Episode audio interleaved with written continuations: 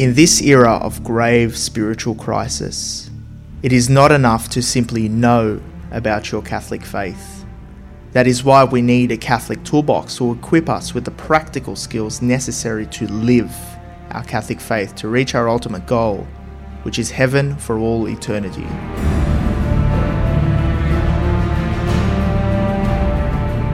Do not merely listen to the word and so deceive yourselves. Do what it says.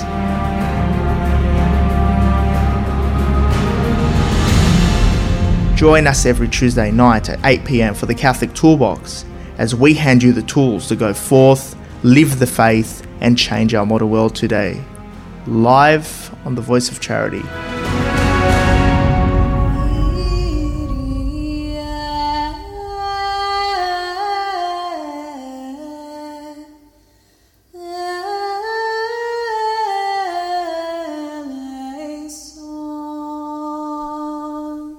And welcome back to another year here on twenty twenty-one on the Catholic Toolbox, The Art of Practical Catholicism. I'm your host and founder, George Manassa, here as we equip you with practical solutions to live your Catholic faith in our modern world of today. And I'm absolutely delighted to welcome a good friend of mine, Deacon Roderick Pirottaa. Welcome aboard here.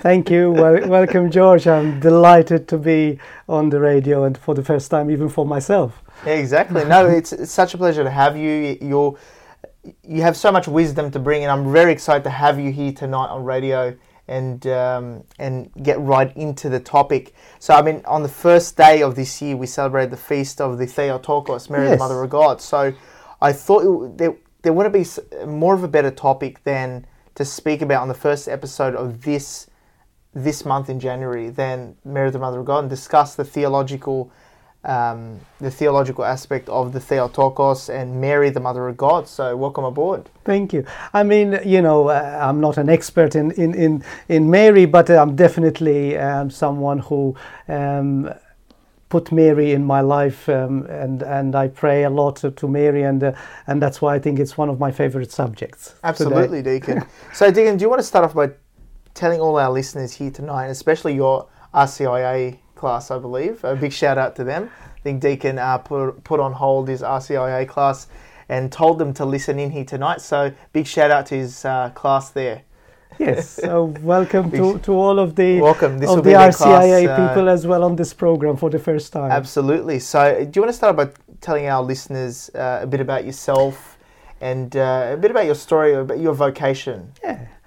Um, uh, I was born in Malta, so in yep. the tiny little island of Malta in the middle of the Mediterranean Sea. So if you're wondering about my accent, um, uh, there's a bit of Maltese accent, but there's a little bit of as well um, an Irish accent and then Australian accent. Um, I, I, uh, when I uh, was about um, twenty-one, I uh, had the uh, opportunity uh, to enter the uh, religious life as a Jesuit, as mm. a Jesuit brother.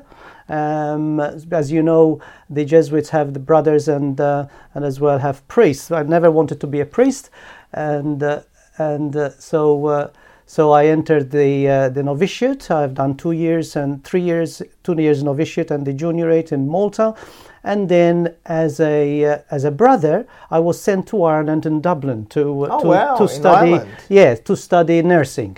Yes. So uh, and the idea was that uh, I will. Uh, I will take care of the, uh, you know, the, the Jesuits. Even at that time in the in the eighties, uh, the community was getting quite old as well. Even at ah, that so time, the intention was that you would look after them. Correct. And help in that Correct. Aspect. Ah, excellent. Correct. So so then after that, sort of, I I uh, I, I after about eight years in the uh, as a brother, I did, you know, sort of. Um, I felt that that's not my call, sort of, you know, and uh, and uh, I actually was dispensed from my vows of chastity, you know, poverty and uh, obedience to, to the superiors, and uh, and worked as a nurse from there onwards. So yeah. I specialized in, in I specialized in mental health for the elderly and yeah. dementia, and uh, so so then uh, I went to England. After that, that's in the in the nineties, and and in ninety-one I immigrated to Australia. and I worked as a nurse since then. So. Why did you choose the land down under? Well, I ask everybody here that. My my, my family, uh, my father always told us, uh, even even our house in, in, in Malta was called Sydney. So, and and all all our all our my brothers and sisters were already here. So it was a quite a natural um, transition to Australia. You nice, know, yeah. yeah. So it was and, already uh, and the foundation was planted. The correct. Australian pl- foundation was planted in your home uh, in Sydney. And I, I work now as a uh, as a nurse with the uh, Nepean Blue Mountains Local Health District as as, as part of. That's wonderful. Um, and you currently serve uh, at Saint Patrick's Cathedral, Parramatta. Yes. Parramatta uh, Cathedral. Uh, th- then then about seven years ago, um, I sort of have you know started thinking about the vocation for the di- the diaconate. Yeah.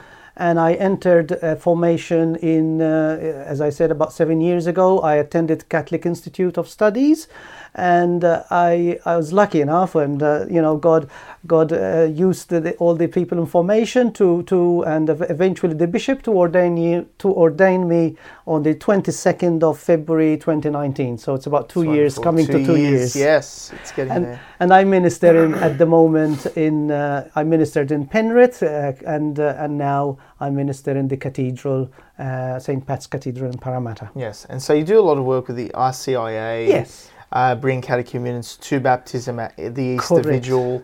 And, and adults uh, as well, all the adults um, formation for those who were baptized, usually yeah. Catholic and not maybe and with the church. Do um, you visit the sick a fair bit? Yes, I, I visit I visit the nursing home, one of the nursing homes in Parramatta, yeah. when we could visit. When um, you could visit, yeah, with COVID restrictions. Yes. So let's now open the uh, toolbox of the church and go into the theology of Theotokos, Mary the Mother of God.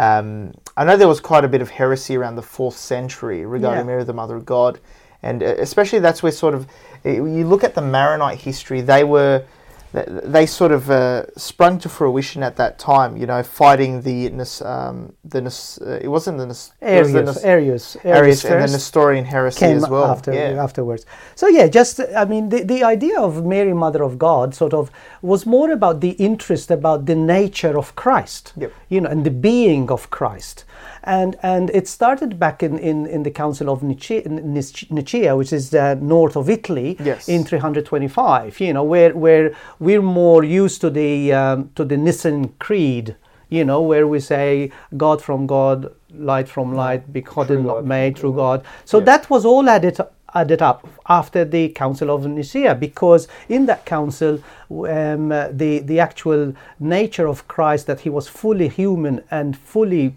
divine, started, you know, and was was proclaimed on in mm. the, in that. But there was still some ground, you know, grumbling within the church about what really does that mean, you know, sort of. So so then then it, it came because into. They, sorry to stop you there. Yeah. They defined the Trinity: Father, Son, Holy Spirit, one God. One divine nature, three distinct persons. Now the focus came to the oh, Christology. Christ. Correct. The Christology of uh, how do we understand Jesus in and of himself? Exactly. Yeah. So, so, so, so obviously, like Arius, you know, as we said, you know, sort of was saying, was Jesus just human being? No, it wasn't. Yes. You know, was he God? Was he human? And and he sort of uh, obviously um, obviously became a heresy, because the church then eventually um, uh, you know declared that Jesus was fully human and fully divine. This is the Council divine. Of Ephesus in four thirty-one. Th- then then you know sort of that that's in in Nicene Council, but then in Ephesus there was this discussion about, which develops from there, you know, about Nestorius of Constantinople and Cyril of Alexandria. Yeah. So so um, so what what really was happening there is that. that uh, Nestorius was wanted to call Our Lady, you know, as the mother of Christ. And Christotokos. Christotokos in, in, in Greek. Yes. And, and uh, uh, Tokos is coming from the Greek word um, tikto, which means bearer. Bearer, yes. You know, somebody who bears, you know, the, um, s- someone. While Cyril uh, was talking about more about um, Theotokos, you know, yes. God bearer, you know, from which um, the uh, Mother of God came then later on.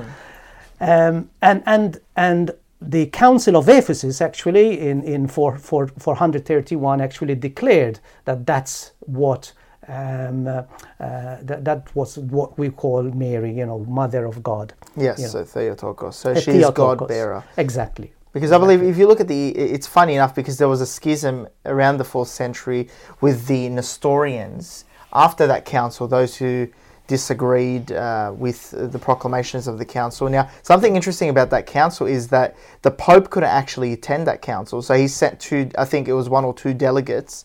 Yeah. And um, the whole council, after they read the papal bull, that they the famous term, Roma locuta est, causa finita est. Rome has spoken, the matter exactly. is settled. Exactly. Uh, it comes from, from that council. So, um, so the Nestorian heresy, for those who followed Nestorius, Uh, they were called Nestorians. Correct. Um, because yeah. remember, a heresy is, is only a heresy when the church then declares something. Exactly. I mean, yeah. once we're still discussing, it's not a heresy. Exactly, once the church has moved. But, but once it's established that that's, this is now, Rome has spoken, so to speak, you know, that's it, it becomes, then that's it. It becomes, it becomes. And actually then, you know, as you said, it, there was a bit of a division there. Uh, what biblical evidence do we have for this? Uh, yeah, um, it, it, it's it's interesting. I mean, we, we have, for example, it, it's very hidden in some sense, but but it's really, really important to see, for example, the Magnificat. And Mary said in the Magnificat, my soul proclaims the greatness of the Lord. Yeah. Remember, remember, and my spirit rejoices in God, my Savior. You know, so Mary already is talking about the Lord. Remember the Jews, and Mary was a Jewish girl. Um, she, she, she really, they could not mention the word God. Because yes. God was, was you couldn't mention. So Lord is Adonai, you know, in, in, in, in, in Hebrew. And the greatness of the Lord, holy is his name. So that's yeah. that's how, you know, so she's already, you know, thanking God for, for the gift he gave us. I think one of the main one is is the when she visited Elizabeth is one of the, uh, in Luke, you know, how can the mother of the Lord come to visit me? Yes. Again, Lord Adonai, you know, so so so so there is already indication that she has been um, the mother of, of of of God there, you know, and and we can go back to to even um, Matthew when he said the maiden shall bear a son, so it's God bearer, yes, that makes sense, and calls him Emmanuel, God is with us. Yes. So if she's the bearer of a son who is God, then it's quite logical to say that it, it she is the mother of God, you know, as yes. well there, you know. So so and again, and in Revelation, in Revelation chapter twelve, you know, we um, the famous sort of about the dragon stood before the woman who was about to bear a child. Yeah. Who was the one who bare a child? That was Mary, you know, or the church attributes that to Mary. It can attribute to the church as well, because there's some sort of um, theologians as well, sort of, um, that's maybe a dif- different um, discussion from here. But because if uh, the church is the body of Christ and she gave birth to Christ, she becomes mother nature, of church. Then. Mother of the church naturally in that spiritual sense. Exactly, yes. exactly. So, so all of that sort of um, um, as well. There's some some some uh, uh, indication even in Revelation about about this this woman who bears the child. You know, and we know that the child was Jesus at that time. Yep. How can God have a mother? Yes, that's, that's an interesting question. That, that's a I very. Think that, that's how I understood it personally, yeah. Deacon. That that um, teaching. Is that when people say, well, how can God have a mother? Yeah, exactly. I had a Muslim person ask me, how can God have a, yeah. a, a mother? So, so th- that's a, a, that's something that I struggled with for a long time until I'd done a bit of theology as well, you know, sort of. So what do we mean by Mary, Mother of God? Exactly. That's the so thing we've we, got to unpack. And it's very important to to to um, to, to know to say that that Mary, Mother of God, does not mean that she's the mother of the Trinity. Yeah. She's not she's not the mother of God the Father. She's not the mother of God the Holy Spirit. Okay. Okay? So she's the mother of the man Jesus, who is fully human, fully fully God. Fully God, yeah. So it's not fifty-fifty. It's not it's not it's, it's not, not modalism. That's right. That's another heresy where exactly. you know um, uh, Jesus was uh, in human mode. Jesus was in God mode, talking one second. No, exactly. It is fully human, fully divine, integrated. Exactly. So if you're going to talk about, I understand, look, sort of where Nestorius came from, that she's Christotokos. Oh, yeah, yeah. She gave birth to Christ, but Christ is God. Exactly. So you can say just as equally as is Christ, yes, in that human sense, he is God as well. So she is the mother of God-man. Yes. You know, of, of, well, think about it. Where, you know. where else do we know motherhood? Motherhood is obviously giving birth in a human sense, right? Yeah. My mother gave birth to me in a physical sense. Correct. Correct. So she gave God his human nature. Exactly. And which is what motherhood is. Where else do we know motherhood? It's exactly. always giving birth physically, right? Exactly. And very well explained, um, um, George, really. Um, so that's really what we mean by mother of God. It's not that, she, you know, sort of she, she's the mother of the Trinity, no. you know, um, and and she's the mother of of God made man, you know, the incarnation. You know? Yeah, I think and really the, the title Mother of God sometimes confuses people. Yeah. yeah. Oh, how can God be born from a woman? How can... Yeah, because God is there forever. Is exactly. It, and that's what we say but in the creed. It just takes some expl- explaining to really understand it and unpack it. Exactly. And if you're sincere, they will unpack it and, and explain it. But let's... Um, the, I mean, another yeah. another aspect of it, you know, sort of obviously the church yeah. has has has obviously um, declared that she's Mother of God. But remember as well that this is a mystery, you know, which means that, you know, sort of it's it's it's there to to to contemplate on it, get into it, swim in the...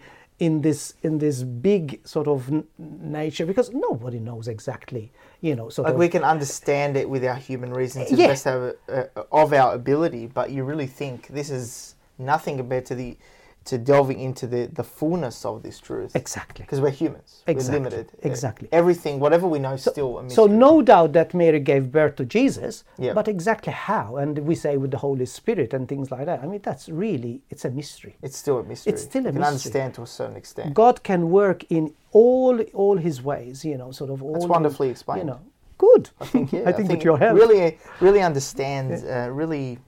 I think we're unpacking it, you can really understand the doctrine. It won't take very long for a lot of people, at least in my experience, explaining that to them. But Deacon, let's now open, take out the tools out of the our toolbox, Holy Mother Church. How can we incorporate such a beautiful teaching about Mary yes. into our day-to-day lives and take action with this teaching? Okay, just maybe a couple of points before I go exactly to the toolbox. Yep. Um, um, so, so because Mary is Mother of God, Mary is not divine. Yes, because that is, unfortunately, that needs to be clarified. Exactly. Yes. Unfortunately, people will will um, or, or you know um, some some other faiths, you know, a faith tradition can criticize us on that because you say you make Mary as as divine. The Catholic Church never said that. I think uh, uh, Protestant brothers and sisters yeah. sometimes look at it, you know, the old Maltese or Lebanese ladies or Italian ladies, you know, they're holding the Madonna and then, uh, well, exactly. exactly. It looks like worship. Exactly. Even I, when I came back to my faith back in two thousand nine, two thousand eight, even when I came back and I studied, restudied all the teaching of the church, I then looked at the piety and I thought, wow, yeah. this is... yeah. Yeah, so we looks, honor Mary, yes, but we don't worship Mary. We don't worship Mary. We only worship God. God. That's yes. the, that's really very Anything important. Anything other than worshiping God is idolatry. Correct. We're yes. breaking the first commandment. Exactly. I am the only God. Yep. You know, there's no other God than me. Absolutely. So, so, so I think that needs to be clear and take it completely out yep. of the picture. You know, um, so so the, the three practical tools, because I know uh, you you've got even the book about practical tools. So I was yes. quite prepared uh, for this. You know, uh, because and I think that's why I like this program because uh, yeah. you know, sort of um, as you always say, George is, is you know um, is the practical things that exactly that, that, that's how does the dogma mean to me? You know, exactly. So we me? discussed all this teaching yeah. here. It's beautiful. It's it's amazing to know, but how? Can, what implications and how can I? Uh, what implications does this have for my spiritual yeah. life, and how am I going to live my life? Exactly. Starting from now, exactly. at least. Exactly. What so, can I make with this teaching to affect my spiritual life directly? Exactly. Yep. So so so I think a, a good start is the the caption. I always like captions, sort of like few words that you can remember. Yep. So to Jesus through Mary. Yes. Ad, to Jesus through Mary. That's not my words. I mean, yes. there's a lot of... The, the Latin is ad, uh, ad Jesum per Mariam. Yes. Yes, oh, Je- very Jesuit. That's Latin, Latin, yes, that's right, you know. So so the salvific events closely associated to the Son, to the son Jesus, you know, and we have the picture behind us, you know. One of the things that that I always, this maybe it's my preference, but I always like Mary with baby Jesus with her, not just yeah. Mary on its own. You know, I know, you know, sort of this might be a bit controversial for, for some, you know, listeners, but but to me, theologically, makes much more sense to have every picture with Mary, with Jesus with her, because that's what it means to Jesus through Mary. Okay, know? No, that's so, excellent. So so that's one of the, the practical tool. The other one is, what is good devotion to Mary?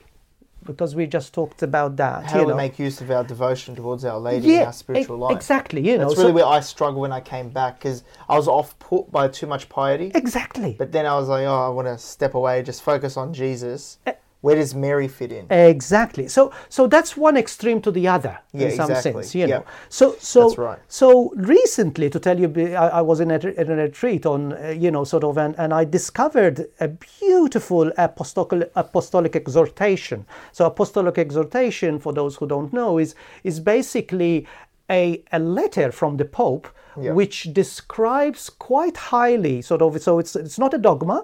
But it's it's it's it's sort of built just below dogma. It's the teaching of the Church. You know, it's called Marialis Cultus, yes. and it was out in nineteen seventy-four.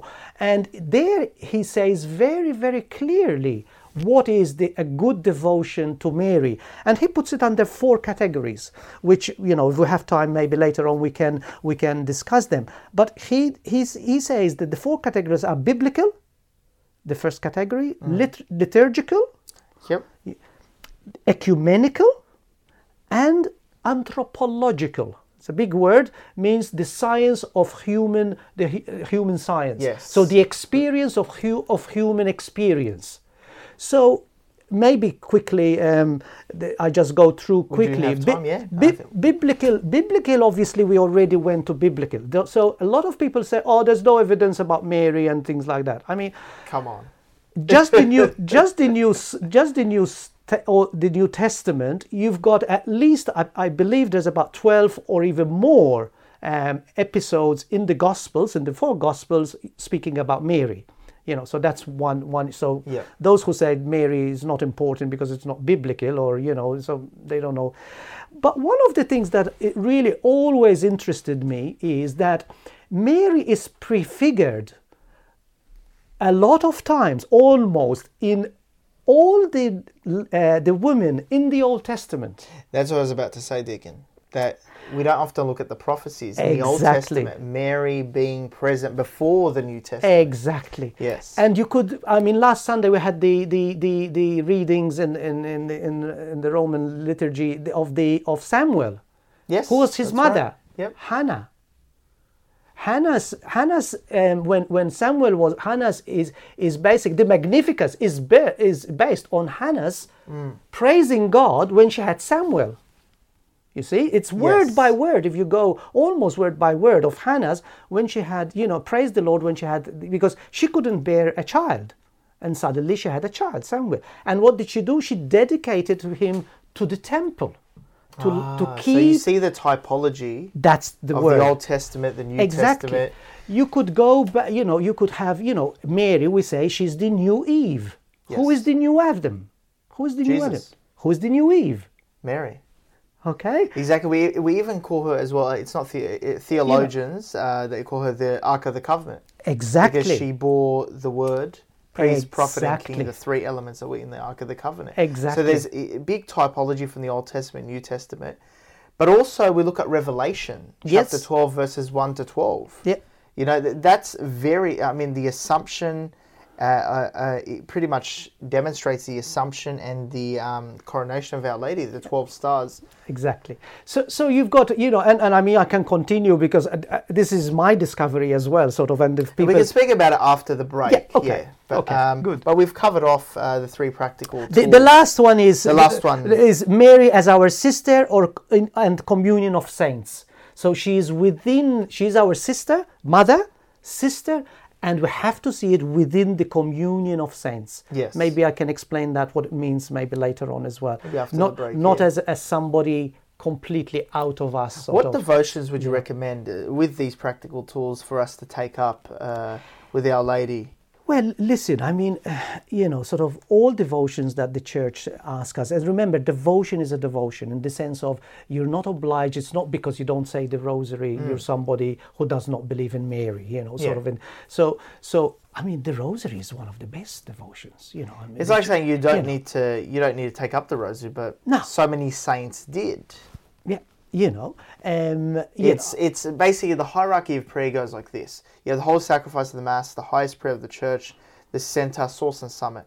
Then you have the Liturgy of the Hours, I believe, which is the divine office. Then, even on the third, after many saints, not it's not a, an obligation or anything, no. but it seems to be the Rosary. There's a trend yeah, I, of I sanctity. Think, yeah, I, I think I think. It, I have to be careful what to say, you know, in the sense of, you know, it's not the rosary, it's not the be and all of everything, okay? Yeah. It's good because it's a mantra, you know, it's you're repeating the same thing. But remember, even the rosary, it's Christological centric. It, it, of course, you absolutely. See, a lot of people think the rosary is, it belongs to Mary. No. But actually... It's, it's holding Mary's hand as you meditate on the mysteries of our Lord. Which comes to the first yeah. point of Jesus through Mary. Yep. You know, so although we're saying Hail Mary, I think, I think it really fits in well, Deacon, that you brought uh, yeah. ad Jesum per Mariam. Exactly. So through to Jesus through Mary. Exactly. Because I think that's a good approach for us to see that everything that involves Our Lady in our devotional life, theology, hearing, seeing Mary basically in our spiritual life is to help us get closer to our Lord. I mean, the Angelus, you know, Absolutely. the Angelus. I mean, we say it now in Parramatta, you know, there is, a, you know, uh, brought in by Bishop Anthony Fisher, you know, yes, in all in, schools. Uh, diocesan you know? schools, I believe. Diocesan yes. schools. I mean, which is a great, great move. I think it's, a, I mean, we always said it at school back in Malta, Absolutely, you know. Yeah. And, and, uh, and uh, you know, what is the best thing to say that the God became man?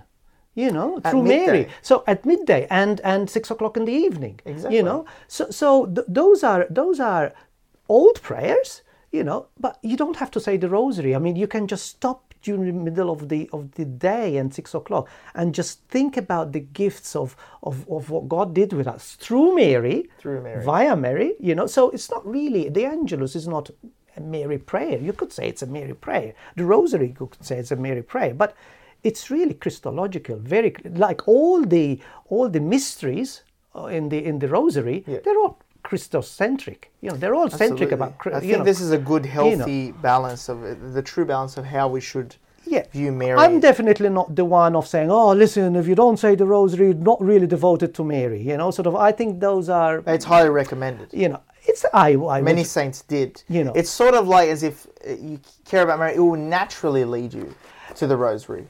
But again, I mean, if you love, if you love Jesus, you love his mother. Exactly, yeah. You know That's, what I mean? It's a natural flow. It's a natural It's flow. Not like, hey, you yeah. must love his mother. You yeah. naturally would.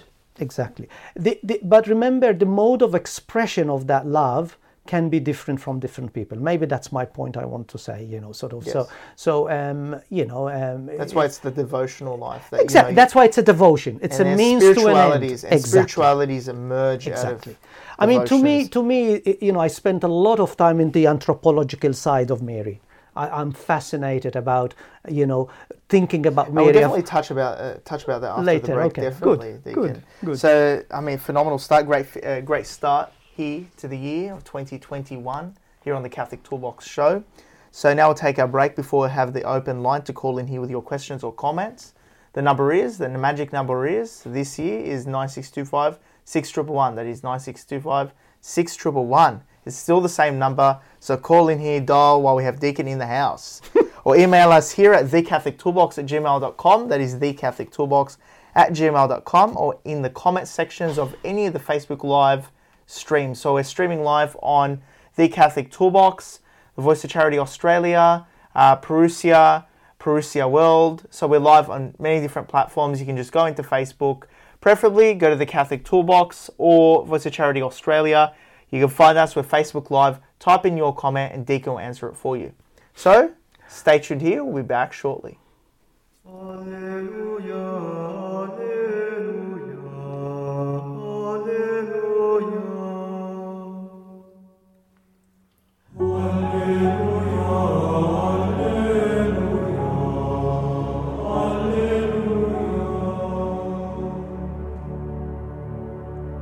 O Fili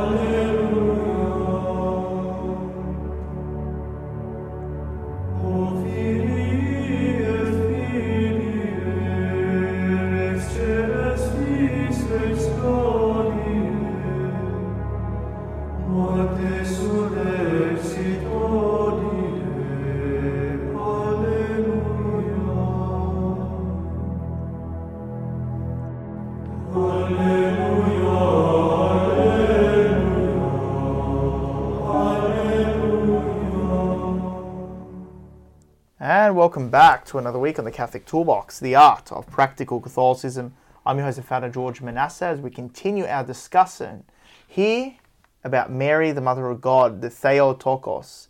And here I have my good friend, Deacon uh, Roderick Pirottaa. So, Deacon, we're continuing our discussion. We we had a strong thirty-minute discussion about, I mean, the theology, the depth of um, of spirituality, about Mary. And let's continue with that. And uh, we come with three practical solutions, yeah. you know, to see Mary uh, as, as leading us to Christ in all things. And really what struck me was that your approach is to see Mary as helping us come closer to Christ. Yes. So we're going to Jesus, but with the help of Mary. Yes. Because she's his mother. She knows him best. I mean, mothers know their sons best. Remember, we see Mary as her, as Jesus' first disciples. Yes, that's you know? right. So, so by bearing him, she's already, and she was the first one to respond. Her yes, her fiat was the first, you know, call. We talked about calling. What yeah. is a call? It's the first call that, and this didn't come from nowhere. This came from a very deep understanding of the Old Testament, what we call the Old Testament. Yes. You know, she she knew it as the Torah, you know, the, the yes, Torah. The Torah. And, and and and so so that's something that um, that that that she she knew about it, you know, a lot, and uh, um, and she responded to that call of Christ. You know? Yes. Uh, and she, she walked with him through through Cana, through to, to the wedding of Cana. She walked with him in the passion. She was underneath there in the in the um, uh, in the crucifixion. She was there in the in with the apostles, and that's what I meant. Perhaps uh, you know, my point of being with the communion of saints and with the with us, our sister. That she's actually she's actually one with us all the time. She's one with the church. She is part of the church. She's the model disciple. She is, no doubt about it. Yes, she's the model of discipleship. You know, so um, so so, and we did, I think, mention as well as she, she is the mother of the church in that sense as well. That she she is, but as being a mother. So she, the honor we give to Mary is is because. Not because she was sort of, because of her life, we gave her these honors. Not, not because. Be, be, be, so we are. She's there to for us to imitate every single thing that she's done in her life, mm-hmm. so that then we become like her.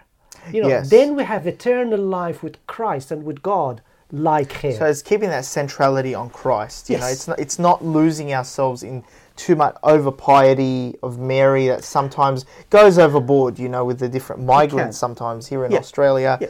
Sometimes they go overboard, and that really put me off uh, in year nine when I had my reversion back to the faith. That too much devotion, but again, I, I remember my grandmother, God rest her soul, it's funny. She said to me, yeah, of course we worship Mary. I don't think she knew what worship meant and the theological implications, I mean, but it's amusing. In Malta, in, in Malta, um, uh, George, um, I don't know how much you know. We have the feast, the village festa. You know? Yes, yes. And and and the, and, and the and and the and the two clubs, you know.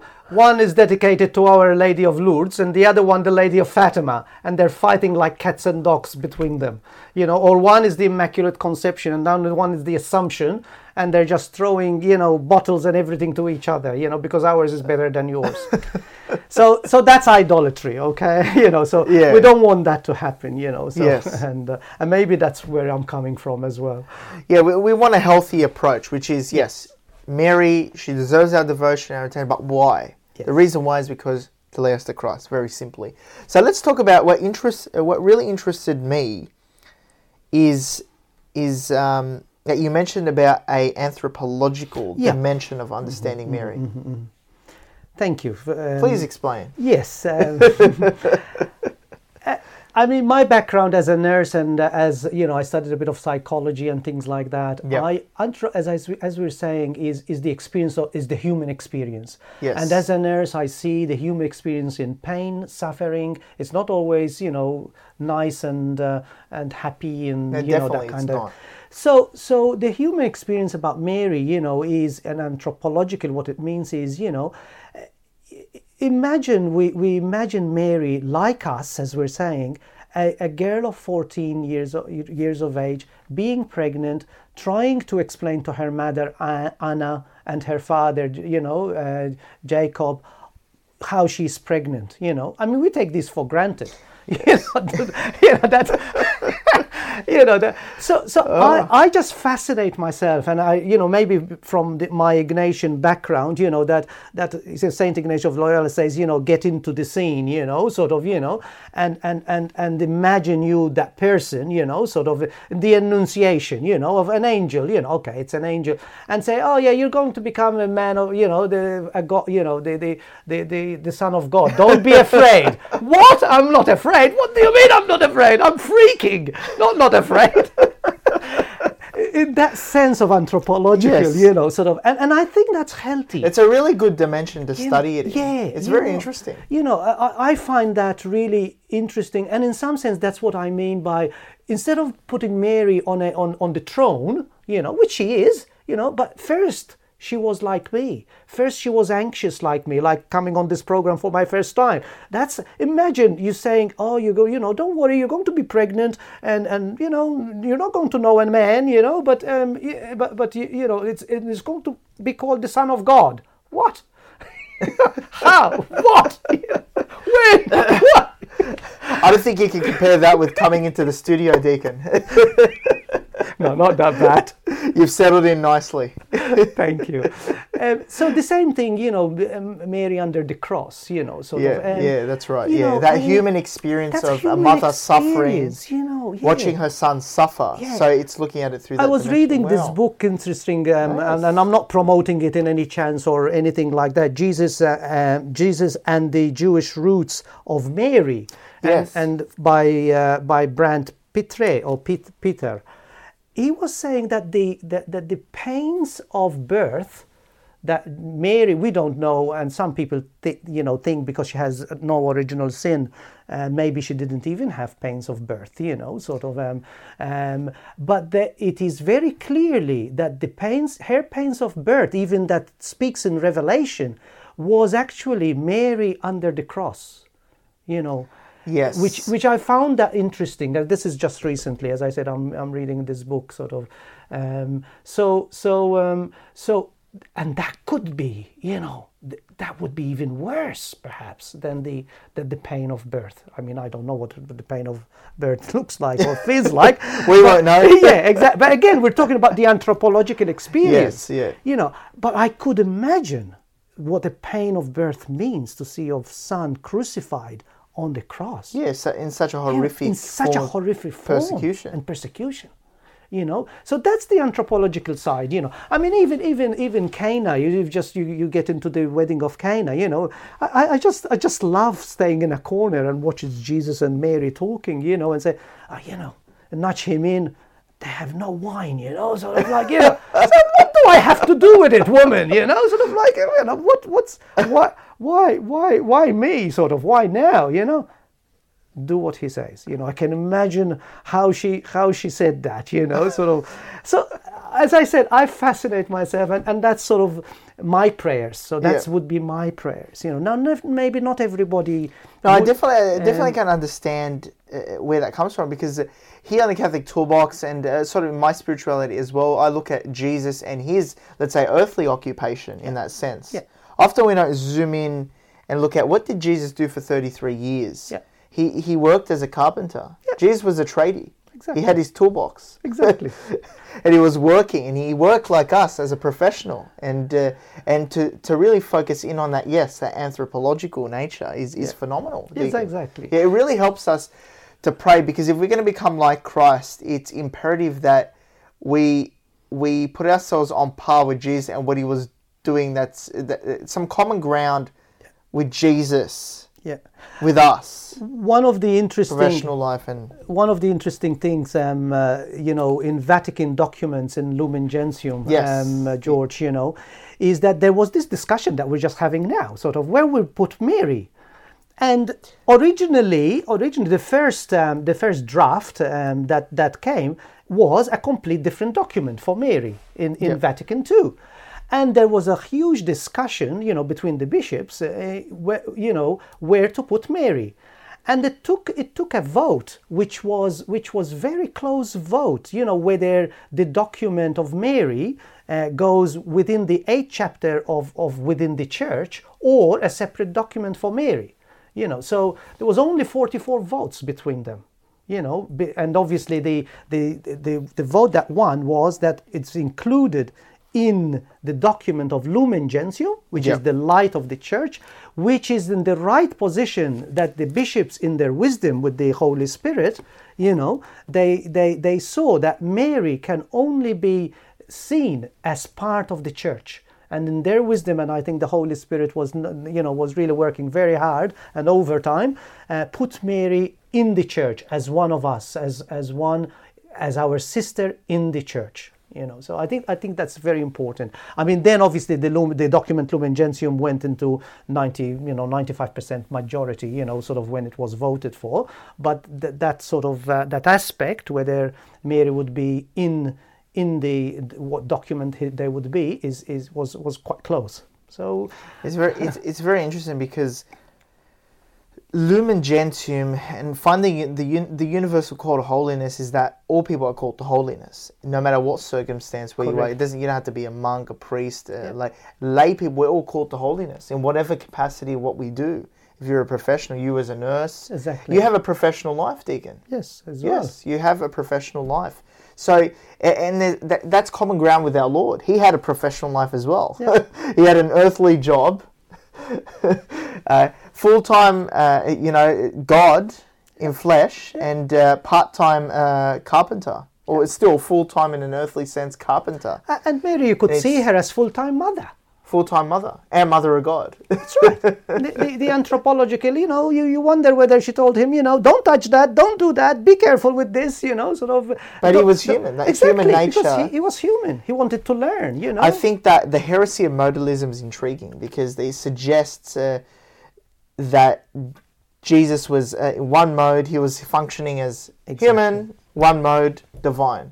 One mode human, one mode divine. And they were separate. He had to sort of clock on, clock off. Exactly. Now I'm God, now I'm human. Exactly. Which is heresy, basically, exactly. because he's fully God, fully man. Exactly. Integrated, and he's functioning as God and man, which shows us how we, in a sense, need to be deified. Not in the sense that we become God, yeah. but we need to elevate ourselves closer to God. Yeah. Because we're fully human, but we fully, in that sense, want to aspire to become like God. That's but we're not God. That's what happens in baptism, and that's all he became prayers. Flesh. He became more. He became man, so we can man can become more like God. Correct. To pull us up. Yes, definitely. It's very interesting. Yeah, it is. It is. So, so that that flows with with liturgy, for example. Yeah. You know, I mean. Um, I'm, I'm, I've been in, in music, sort of liturgy and things like that, you know, that, that you don't usually, um, uh, you know, sing Marian hymns in, in communion, for example, you know, so, yes, that's right. You know, so, yeah. so, so that's where it's coming from. So, so good liturgy is again sort of affects that that that that what we're believing, that the Eucharist is the central of things. So, so, so, you know, it's it's not usually appropriate. I mean, I'm talking in general, you know, but not usually appropriate to, to sing a, a Marian hymn in the communion. Yeah, it doesn't make sense. You know, so it yeah, has to exactly, be... you know. Usually... So there's a saying in the church, uh, lex orandi, lex credendi, Correct. lex vivendi. How we pray is how we believe. So how, in a sense here, how we believe yeah. in the first part of the Catholic Church should reflect how we pray. Yeah. Or what, what actually lex... Lex vivendi, uh, lex credendi, lex vivendi, how we then act. So, for example, you know, the, the, the old tradition, and I mean, I don't know whether, you know, it's done in Australia, but maybe I've I've seen it a few times. You don't say the rosary during the Mass. Yeah, exactly, yeah. That used to be a thing back then. Why yeah. did they used to do that? You know, I mean, because it was in Latin, so they could not understand mm. anything. So you don't blame them, you know, sort of um, at that time. Mm. So, so you know, so... Oh, but people still do it today. But I think that I think it's beyond just Latin. I think know. it's just the fact maybe that they're trying to get it done, or maybe yeah. they, they're trying to they're trying to make the Mass personal to them. Exactly. So which can it's you not see, supposed but, to be. But, Mass yeah. is its own. Your rosary is your private devotion. This is the public worship of God. Exactly. We need to participate as a community. Exactly. Now, yeah. as as you know, in the in the Eucharistic um, prayer, we mention Mary. as part yeah. of the communion of saints, because she's with us offering the sacrifice of Christ, you know, yeah. after the consecration, you know. So that's yes, you know. But that's it, right. But it doesn't make sense, you know, um, as I said, I'm not criticizing anybody, but, but you know, it's important that you we know what we're doing. You know, as you said, we know what we're believing is what we're doing. The Mass is the sacrifice of Christ, you know, to, to his Father and, and to us, you know. So that's what we need to concentrate about, you know. And there's other there's other devotions that we could do it after Mass or before Mass. That's okay, you know. Exactly, because the Mass is the source and summit of our faith. It's the highest prayer of the yeah. Church, and and you re, it requires your intellectual participation. That true, what Vatican Two called for, which is that participatio actuosa, the actual participation that we are called. In that in that spiritual sense, to be there intellectually, spiritually, uh, personally, to participate in the Mass. And yeah, I think the Rosary or any other personal devotion should stay uh, after Mass. Yeah, I mean it is it is it is. You could do a beautiful litur- Marian liturgy, mm. but but you need to call it like that, you know, yeah. sort of not not not as part of the Mass, you know, yeah. sort of and, and things like that, you know. So so even a procession with a statue. You know, yeah, that could be, yeah. it's a beautiful liturgy, you know, but, but you need to, to, to call it the right, and do it in the right place, the right time, and, and things like that. So there's a lot of devotions, you know, that, mm. that you could really do with... Um, Deacon, in my uh, book, which I released, uh, and for those who haven't got a chance to copy, The Art of Practical Catholicism is now out. Uh, so we launched it uh, just a week before Christmas, so... If you haven't yet got your copy, my book, uh, The Art of Practical Catholicism, I highly recommend you get your copy. Uh, so The Art of Practical Catholicism, on the section on Mary, I, I suggested one of the practical tools is that we uh, include Mary in our mental prayer. Yes. So have a conversation with Mary. Uh, uh, when you're conversating with our Lord, have a conversation with Mary, chat with Mary in yes. that sense. Yes. Uh, obviously to lead you to Christ. Yeah. So... One of the yeah. mantra that I say is is pray, we, we don't pray to Mary, but we pray with Mary. With Mary, you yes. know, and I like that. You, you know, sort of, yeah. you know, because that's we. She's praying with us as part of the Church. Yes. You know, so you know, and one of the things that um, you know I got with me, and and uh, perhaps it's it's it's quite a nice yes. thing is is um, as part of my memento of my ordination. Actually, I I I. I uh, I've done the uh, the words, place me with your son. It's not my it's not my, my saying. It's the saying of Ignatius of Loyola, you know, who is the founder of the Jesuits, you know, and and his his mantra was was this: place me with your son. Until until one day he had a vision of Jesus carrying the cross, and at that moment he knew that that he never knew what what this prayer is going to to come out with. But then he had a, a, this special vision at La Storta, which is out of Rome, to, you know, that he felt that his prayer of place him with his son was granted mm. when he saw the Father giving, showing his son, carrying the cross, and tell him, we are pleased with what you're doing. You know, and and he knew at that time that his wow. prayer of being placed with his son, so pray to be placed with his son means to minister like his son, you know, and that's that's a beautiful story, and that's why I've put it as as a deacon. I I thought it was very appropriate, and I felt it's my call, and that that place with this, with his yes, son means which, uh, to minister with to, to carry the cross with with Jesus. Absolutely, and you know? um, um, uh, this uh, this is your this is your actually your ordination card. Yes, yes, yes and it's wonderful how you have the cross, yeah. and then you have the deacon stole. To yes, the, that's right. So that's that's why even the cross. Oh, we usually, is, yes. yeah, usually we wear a cross with the stole, and yes. usually, I mean, there's some tradition say that the stole is diagonal like that. Because the deacons were the, the ones who carry the bag to carry the food for the poor. That's that's where it's coming from. Yes, sort of yes. The, that, the that's some legend anyway. So. No, it's it's it's yeah. absolutely amazing. And um, what well, interesting thing about the stole is that yeah, the Eastern churches.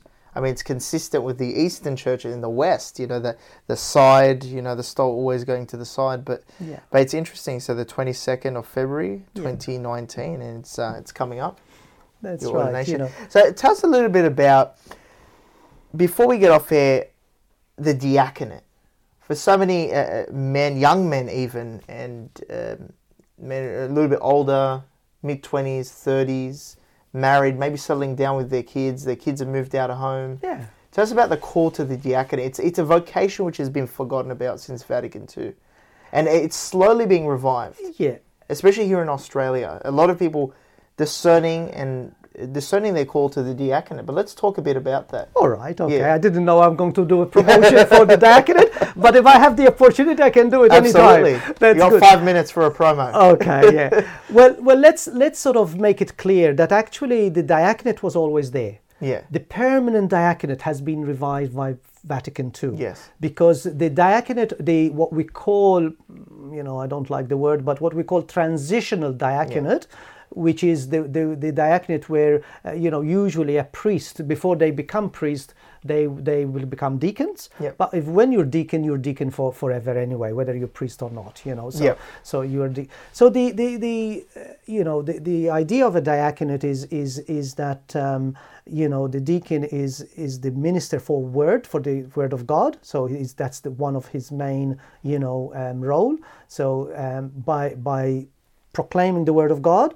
And explaining the word of God in the homilies, especially. Yes. You know, and I take that very seriously. You know, because I think it's it's very important to bring the word of God alive. You know. Exactly. I think it's it's very important, especially when I witness your homilies, that you, you as a married man and a professional. Yes. You you can give that guidance. The priests obviously have that great spiritual guidance, that depth. But it, it, it's, it comes from a different angle. You always need That's to see right. it from a different That's angle. Right. Someone who's a married man, uh, professional, and a cleric. I, I remember I remember Father Bob Bossini, yes. who was a friend of both of us, you know, and he was on this program as well. And and the first thing he told me in the cathedral, you know, he said, Rod, we need to hear much more homilies from deacons, you know. And yes. he was spot on. Because exactly what you we just said, you know, that we could see it in a different way. We can, we could, you know, the, the word of God, and we could proclaim it and explain it in a different way, you know, sort of. And and I, the feedback I get from even the parishioners from the cathedral, that's exactly what it is, you know. Said, we've never thought about it that way, you know, sort of. But, you know, you, because it seems you've done it from a married point of view, you know, sort of. And, and I think that's important in the church I think for, it is for, important. For, for diversity. The other thing that the deacon does is, is sacraments, obviously assistant sacraments. So yeah. the deacons can do the sacrament of, at least in the in the Latin, in the Latin part um, of the church, you know, they, they do baptism and marriages. Yeah. Um, so so we can do the, the marriages and, and we do funerals as well. So that's... I, I I'm quite involved in funerals, especially people asking me from work and things like that. And the third aspect of, of, of the deacon is, is works of charity. And I think that's very important. And, and my vocation as a nurse, I think that's one of the nicest, beautiful things that I, yeah. I, I've always done, you know, so and be that witness of Christ yeah. in, in, in works of charity. So definitely... Uh... The age to become a deacon is about thirty-five, the, I think. The canon law says thirty-five to, to, to sixty-five. I, I, I believe this. thirty-five, definitely, and I think sixty-five. I mean, but the earlier is better, you know, sort of. But um, um, but you don't have to... I mean, obviously, you you know, you have to have uh, um, the permission from your wife and, and your you kids go, yeah. as well, you yeah. know. And obviously, you can't build a church to, to, you know, demolish a church to build another one. Exactly, so, yeah. So, the, the, the so it's a, as we were discussing off air, it's a vocation within a vocation. Definitely, yes. definitely, definitely. So it's phenomenal. So for those who are discerning or may want to inquire, they can get, where can they get in contact? Uh, um, there is a number on the website of the Parramatta Diocese. So you can go to the, the Diocese of Parramatta. And there's Deacon Willie and Deacon George, who are, you know, sort of the first contact. Or get in know? contact with yeah. any of your respective dioceses, wherever That's you right. are in the world. Get in contact with your local diocese. If you belong to an Eastern Rite, you can get in contact with your bishop and you can inquire about the vocation to the diaconate, That's and right. they'll definitely point you there. From there and onwards, no, definitely. What what a fantastic episode! Thank you for the beginning of the year. Great way to start the year with Deacon. Thank you so much. I look forward to see you maybe another time, George. Yes, we'll definitely have you back on. So thank you for equipping us with the tools for this week, Deacon. Now it's time for us to put them into action. Be sure to subscribe and download to the Catholic Toolbox podcast to re-listen to any of our episodes available on the Apple iTunes, Android, and all other platforms. You can also re-watch any of these on Facebook Live uh, or especially through YouTube. So thank you for tuning in to the Catholic Toolbox, the art of practical Catholicism. I'm your host and founder, George Manassa. Till next week, God bless, Take care and take action.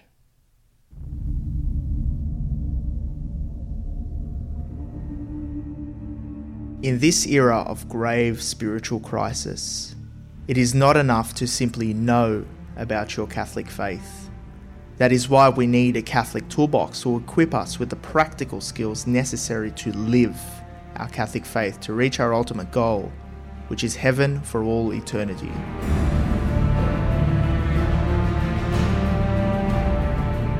Do not merely listen to the word and so deceive yourselves. Do what it says.